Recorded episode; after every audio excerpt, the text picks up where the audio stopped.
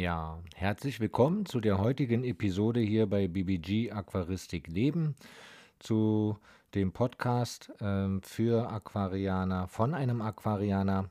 Und heute soll es mal um das Thema gehen, Aquariumpflanzen zum prächtigen Wuchs, auch ohne CO2-Anlage. Und ja, es gibt ja viele tolle Aquarienpflanzen in der Aquaristik, die sehr gut auch ohne CO2 auskommen. Und ähm, diese Pflanzen bekommst du dann äh, auch super zum Wachsen. Natürlich muss man diese Pflanzen auch pflegen oder eben auch düngen und natürlich auch beschneien ab und zu, aber nicht unbedingt mit einer CO2-Anlage eben versorgen. Klar profitieren natürlich Pflanzen generell immer von CO2, ne, ist ja mit nach Licht auch schon das wichtigste, äh, der wichtigste Nährstoff für Pflanzen. Jedoch ist es ja für einige von euch oder genau auch vielleicht von dir eine Kostenfrage, gerade wenn man eben neu in diesem wunderbaren Hobby eben halt ist.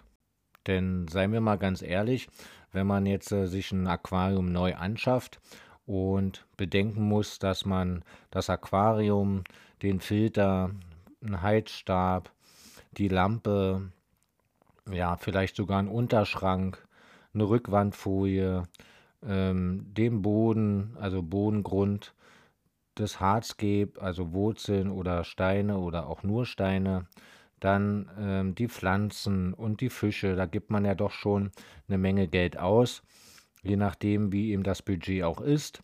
Und dann ist natürlich schon eben auch die Überlegung ähm, zu stellen für sich selbst, okay, muss jetzt wirklich von Anfang an gleich eine CO2-Anlage sein.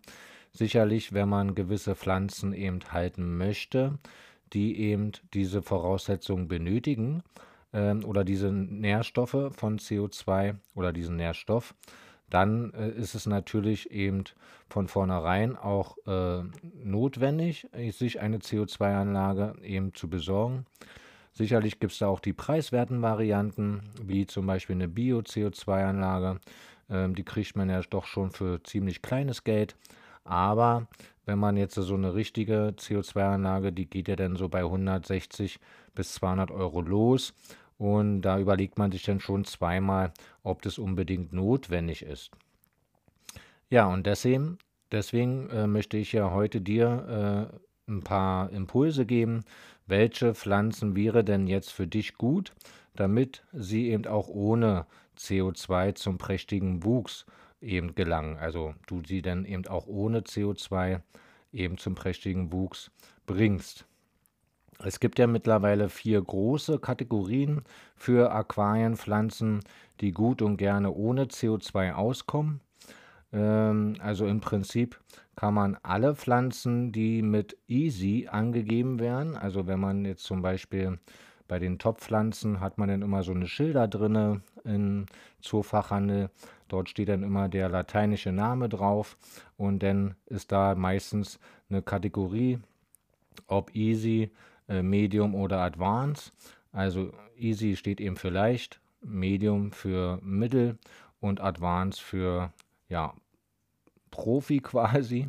Und wenn man jetzt darauf achtet und wirklich tatsächlich Pflanzen kauft, die gekennzeichnet sind mit dem Easy, dann äh, kann man da auch wirklich ausgeben, das sind eben leicht zu haltende Pflanzen, die benötigen wenig, meistens wenig Licht, nicht immer, aber meistens und eben äh, wenig, also normale Düngung quasi, aber eben nicht unbedingt CO2 und die wachsen eben trotzdem sehr, sehr gut.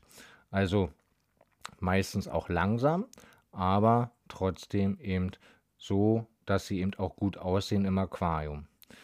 Ja, kommen wir jetzt mal zu den vier großen Kategorien, wo man eben ohne CO2 die Pflanzen eben sich mal anschauen kann. Das sind zum ersten die Anubias oder auch Speerblätter genannt. Dann zum zweiten die Kryptokoryn, die Wasserkelche.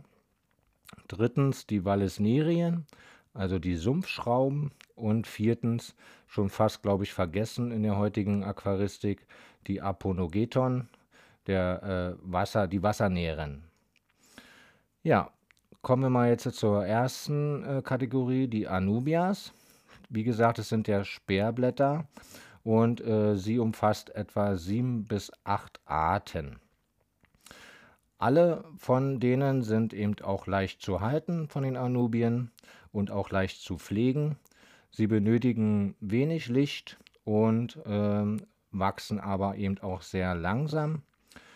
Ohne CO2, mit CO2 natürlich wachsen sie schon ein wenig schneller, aber wirklich, das ist eigentlich schon fast zu vernachlässigen. Die Anubias kommen ja eben äh, hauptsächlich im, in dem Raum Afrika vor und sind auch meist Aufsetzerpflanzen. Das heißt, ähm, die haben äh, ein Rhizom und auch aus dem Rhizom sind dann, kommen dann halt die Wurzeln. Und die Wurzeln, die kann man einpflanzen, das Rhizom sollte man nicht einpflanzen. Und die Besonderheit bei den Anubien ist, dass sie tatsächlich auch wirklich Wurzeln ausbilden. Sprich, die Wurzeln werden auch wirklich lang. Also die ragen dann in den Boden auch rein. Wenn man sie jetzt irgendwo auf eine Wurzel oder auf einen Stein aufbindet oder anklebt, ähm, wachsen die Wurzeln tatsächlich denn haften denn schon dran an den Wurzeln oder den Stein, aber wachsen dann auch weiter bis runter, wenn man es lässt, zum Boden und dann auch in den Boden. Ja, ähm, wie gesagt, das Rhizom sollte man nicht einpflanzen, da das dann halt äh, höchstwahrscheinlich dann abfault und wenn das abfault, weil eben das im Boden dann eben zu wenig durchspült wird, dann stirbt leider diese Anubia-Pflanze. Ja, ähm, die Wurzeln, wie gesagt, schon, die wären sehr lang, müsste man also auch regelmäßig dann beschneiden.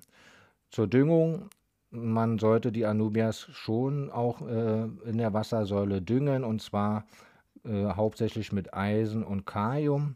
Das reicht völlig aus. Die Anubias fühlen sich wohl bei einer Temperatur von 22 bis 28 Grad. Der pH-Wert ist hier auch ziemlich ähm, im, im sauren Bereich von 6,0, aber eben auch im alkalischen oder basischen Bereich bis 8,0 sehr gut zu halten. Die GH und KH sollen so zwischen 2 bis 15 äh, eben sein. Sprich also auch hier gut im weichen Wasser zu halten, aber eben auch im mittelharten Wasser. Ist im Prinzip alles möglich. Und die Anubien brauchen eben auch wirklich nicht viel Licht. Ne? Also die kann man tatsächlich schön unten irgendwo äh, auf einen Stein binden oder eben unter eine Wurzel äh, platzieren oder in den Stein eben auch reinsetzen. Genau. Ja, kommen wir mal jetzt zum nächsten, zur Kryptokoryn, zu der zweiten Kategorie, die Wasserkelche. Da gibt es eben verschiedene Farben von den Wasserkelchen, wie zum Beispiel grün oder braun oder auch rotbraun. Ähm, ja, sogar manche sind eben auch rot. Ich persönlich habe die äh, Cryptocoryn äh, undulatus red in meinem Lido 120. Ähm, wer den mal noch nicht gesehen hat, gerne mal in meinem YouTube-Kanal vorbeischauen bei Bibig, BBG oder Bibig, je nachdem. Und da kann man die dann auch auf jeden Fall äh, mal sehen. Und da habe ich ja auch ein Porträt zu gemacht. Ja, die Kryptokorynen sind äh, mit die ältesten Pflanzen in der Aquaristik. Aktuell gibt es da ca. 70 Arten und seit äh, dem 19. Jahrhundert oder seit 1900 ist im Prinzip die Kryptokoryn für die Aquaristik gezüchtet oder auch importiert nach Europa worden, geworden, also nach Europa importiert worden. Ja, die Kryptokoryne sind auch leicht zu halten und äh, auch leicht zu pflegen. Aber eine Besonderheit gibt es dort schon, denn Kryptokorynen äh, können eben auch faulen. Also da gibt es so diese Kryptokorynfäule. Ähm, äh, allerdings ähm, ist diese auch sehr umstritten, denn im Prinzip die Blätter lösen sich zwar, denn im Prinzip auf. Ne? Also ja, die werden dann immer dünner, immer dünner und fallen dann irgendwann ab. Also aber es zerfallen eben nicht ähm, äh, das Rhizom äh, und die Wurzeln. Die äh, zerfallen auch nicht, die bleiben eben intakt. Und deswegen äh, kann ich euch eben wirklich oder dir eben nur empfehlen, wenn sie faulen, dann lasst sie einfach so drin, nimmt halt nur die Blätter, die eben abfaulen, ab und bei gut Glück kommen die dann auf jeden Fall irgendwann wieder, weil ja das Rhizom und die Wurzeln eben intakt bleiben. Ja, Kryptokorymen kommen auch mit sehr wenig Licht aus. Manche Arten brauchen schon ein bisschen mehr Licht, aber eher die wenigeren. Ja, auch hier ohne CO2 natürlich ein eher langsamer Wuchs, ja, also gerade auch bei der Kryptokoryne parva sehr bekannt. So diese kleinen äh, Wüchsigen, die dann eben auch sehr langsam wachsen und eben zwar mit wenig Licht auch auskommen, aber eben wirklich sehr, sehr langsam wachsen. Auch die Kryptokoryne braun ist da sehr bekannt für. Ähm, die Undulatus red, die ich hier habe, ja, ich habe nun bei mir CO2 drinne im Aquarium und da wächst sie dann tatsächlich sehr, sehr stark und auch sehr, sehr schnell und auch sehr, sehr hoch. Ja, da gibt es eben kleinwüchsige, aber eben auch hochwüchsige. Und ja, zum Einpflanzen sind sie eben auch äh, geeignet. Allerdings gibt es auch einige Arten, die sogar als Aufsetzerpflanze eben genutzt werden können. Düngen etc. sollte man natürlich diese Kryptokorynen so ähnlich wie auch die Anubien, also mit Eisen und Kalium reicht völlig aus. Auch ähm, Temperatur ist so bei 22 bis 26 Grad. pH-Wert ebenfalls von 6,0 bis 8,0 und GH und KH ebenfalls zwischen 2 bis 15, alles möglich. Also auch hier wirklich ziemlich breites Spektrum, was man eben äh, nutzen kann, damit man diese tollen Pflanzen eben auch zum Wuchs bringen kann und zum schönen Wuchs bringen kann, auch ohne CO2. Ja, die dritte Art ist der, äh, die Vallisnerien, also die Sumpfschrauben. Auch äh, mit gehören diese eben mit zu den älteren äh, Aquarienpflanzen. Dort gibt es äh, 40 verschiedene Arten, sind ungefähr derzeit bekannt. Äh, allerdings äh, auch verschiedene Farbvarianten äh, in diesen 40 Arten. Äh, also im Prinzip von einer selben Art eben verschiedene Farben. Deswegen spricht man hier von 40 verschiedenen. Ähm, generell von wirklich Arten kann man heutzutage von 14 ausgehen, die beschrieben sind. Ja, wie sehen die Vallisnerien aus? Die haben eben natürlich so lange, äh, schmale, wirklich Blätter. Äh, von unten bis nach oben gehen die. Ähm, auch meistens schmale, glatte Blätter. Manche haben eben auch so eine Art eben Schraub, schraubenförmige Form. Ne? Und deswegen heißen auch diese Vallisnerien im Umgangssprachlichen äh, eben Sumpfschrauben. Warum Sumpfschrauben? Ja, die Wallisnerien kommen halt häufig in Sumpfgebieten vor und die können halt wirklich auch ziemlich groß werden. Also äh, im Aquarium locker bis 1,20 Meter, äh, aber sogar äh, in der freien Natur sogar bis 3 Meter werden die Blätter lang. Ähm, ja, zur Vermehrung, die Vallisnerien äh, sind eben Ausläuferpflanzen, äh, also die werfen eben Ausläufer nach links, nach rechts, nach oben, nach unten, je nachdem, wo man eben die Vallisneria auch einpflanzt.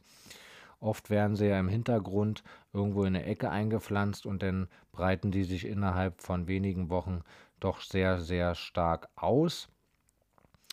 Ja, die Herkunft der Vallisnerien kommt eben ursprünglich aus Australien und ähm, der Wuchs ist tatsächlich nicht äh, ohne äh, 20 bis 30 Zentimeter in zwei Monaten ist wirklich zu machen und zu schaffen, eben auch ohne CO2. Licht brauchen die Vallisnerien eher wenig bis mittel, also noch nicht mal wirklich viel Licht.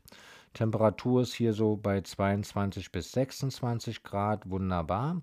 Der pH-Wert auch hier im leicht sauren von 6,5 bis im leicht, leicht alkalischen oder basischen bis 7,5 und die GH und KH auch hier wie bei den anderen äh, Kategorien 2 bis 15.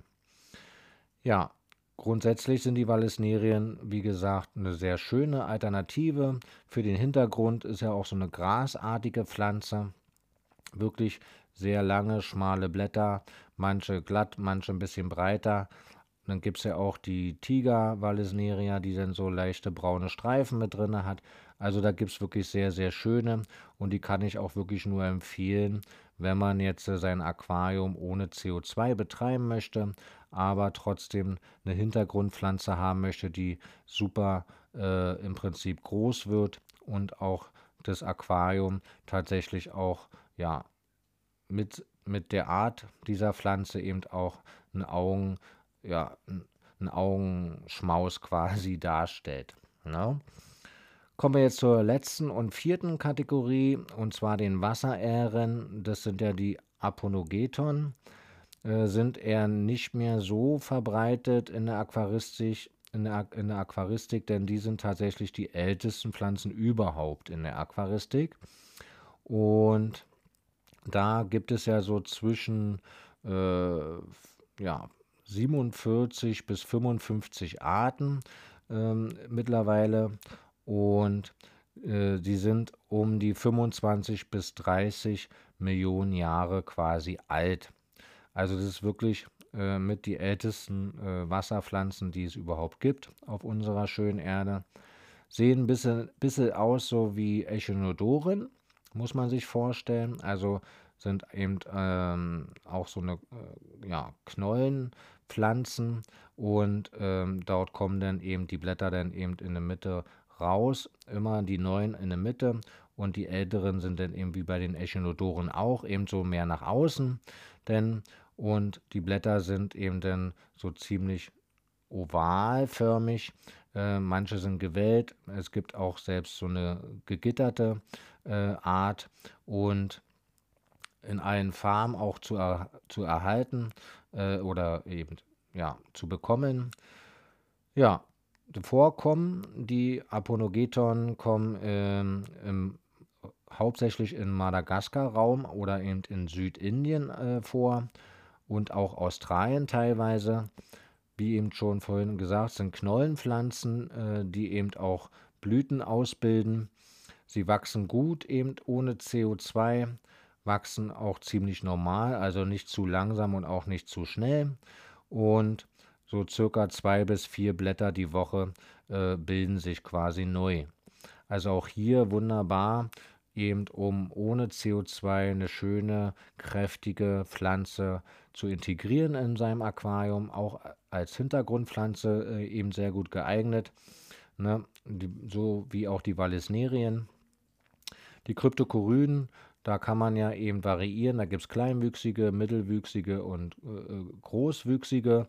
Da kann man eben wirklich schön von als Bodendecker quasi die Kryptokoryne Pava oder auch die Kryptokoryne Braun äh, eignet sich dafür auch. Äh, wenn man sie denn eben äh, regelmäßig auch beschneidet, wachsen die dann auch mehr in die Breite als in die Höhe. Denn wie gesagt, meine Art, die äh, Undulatus red, wird ziemlich groß. Die kann man sehr gut im Hintergrund eben auch äh, positionieren. Und bei den Oponogeton eben genauso und die Vallisnerien eben auch mehr im Hintergrund. Ja, was gibt es da noch zu sagen? Im Prinzip von den Oponogeton, ähm, ja, Licht ist mittel bis viel tatsächlich. Also hier kann man schon auch eine stärkere Lampe nutzen.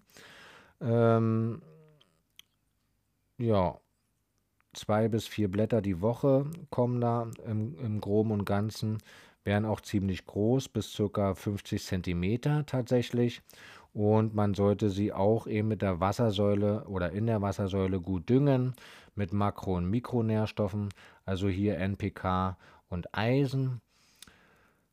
Ja, Temperatur bei den Oponogeton sind so auch zwischen 22, aber hier die Besonderheit auch tatsächlich bis 32 Grad möglich. Also für warm Warmwasserbecken sehr gut geeignet. pH-Wert mehr im weicheren Bereich, also im sauren Bereich, so 5,5 bis maximal 7,5 und GH, so wie die anderen Kategorien auch 2 bis 15, alles möglich. Also, das sind im Prinzip die vier Hauptkategorien, die ich euch hier heute oder dir heute hier mal vorstellen wollte. äh, wo man eben Pflanzenarten in verschiedenen Varianten, in verschiedenen Formen für den Vordergrund, für den Mittelgrund, als Aufsetzer die Anubias ähm, oder eben auch für den Hintergrund sich wunderbar ein Aquarium einrichten kann mit diesen Pflanzen, um eben erst einmal auch ohne CO2 diese dann perfekt äh, ja, zum Wachsen zu bringen, zum Gedeihen zu bringen und dann eben auch ein schönes, ansehnliches Aquarium eben zu haben.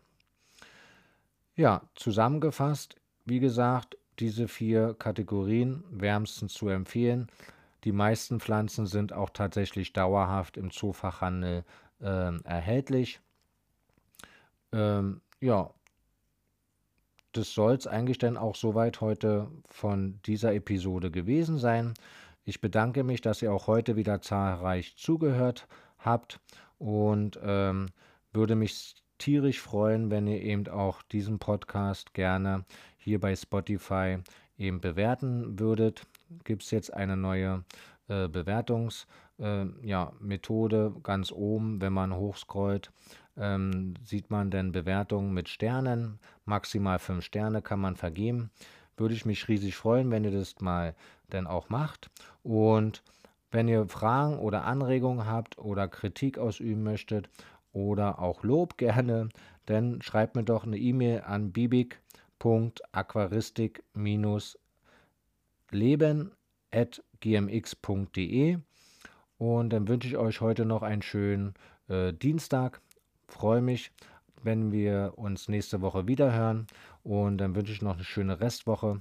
Bis nächste Woche dann. Ciao.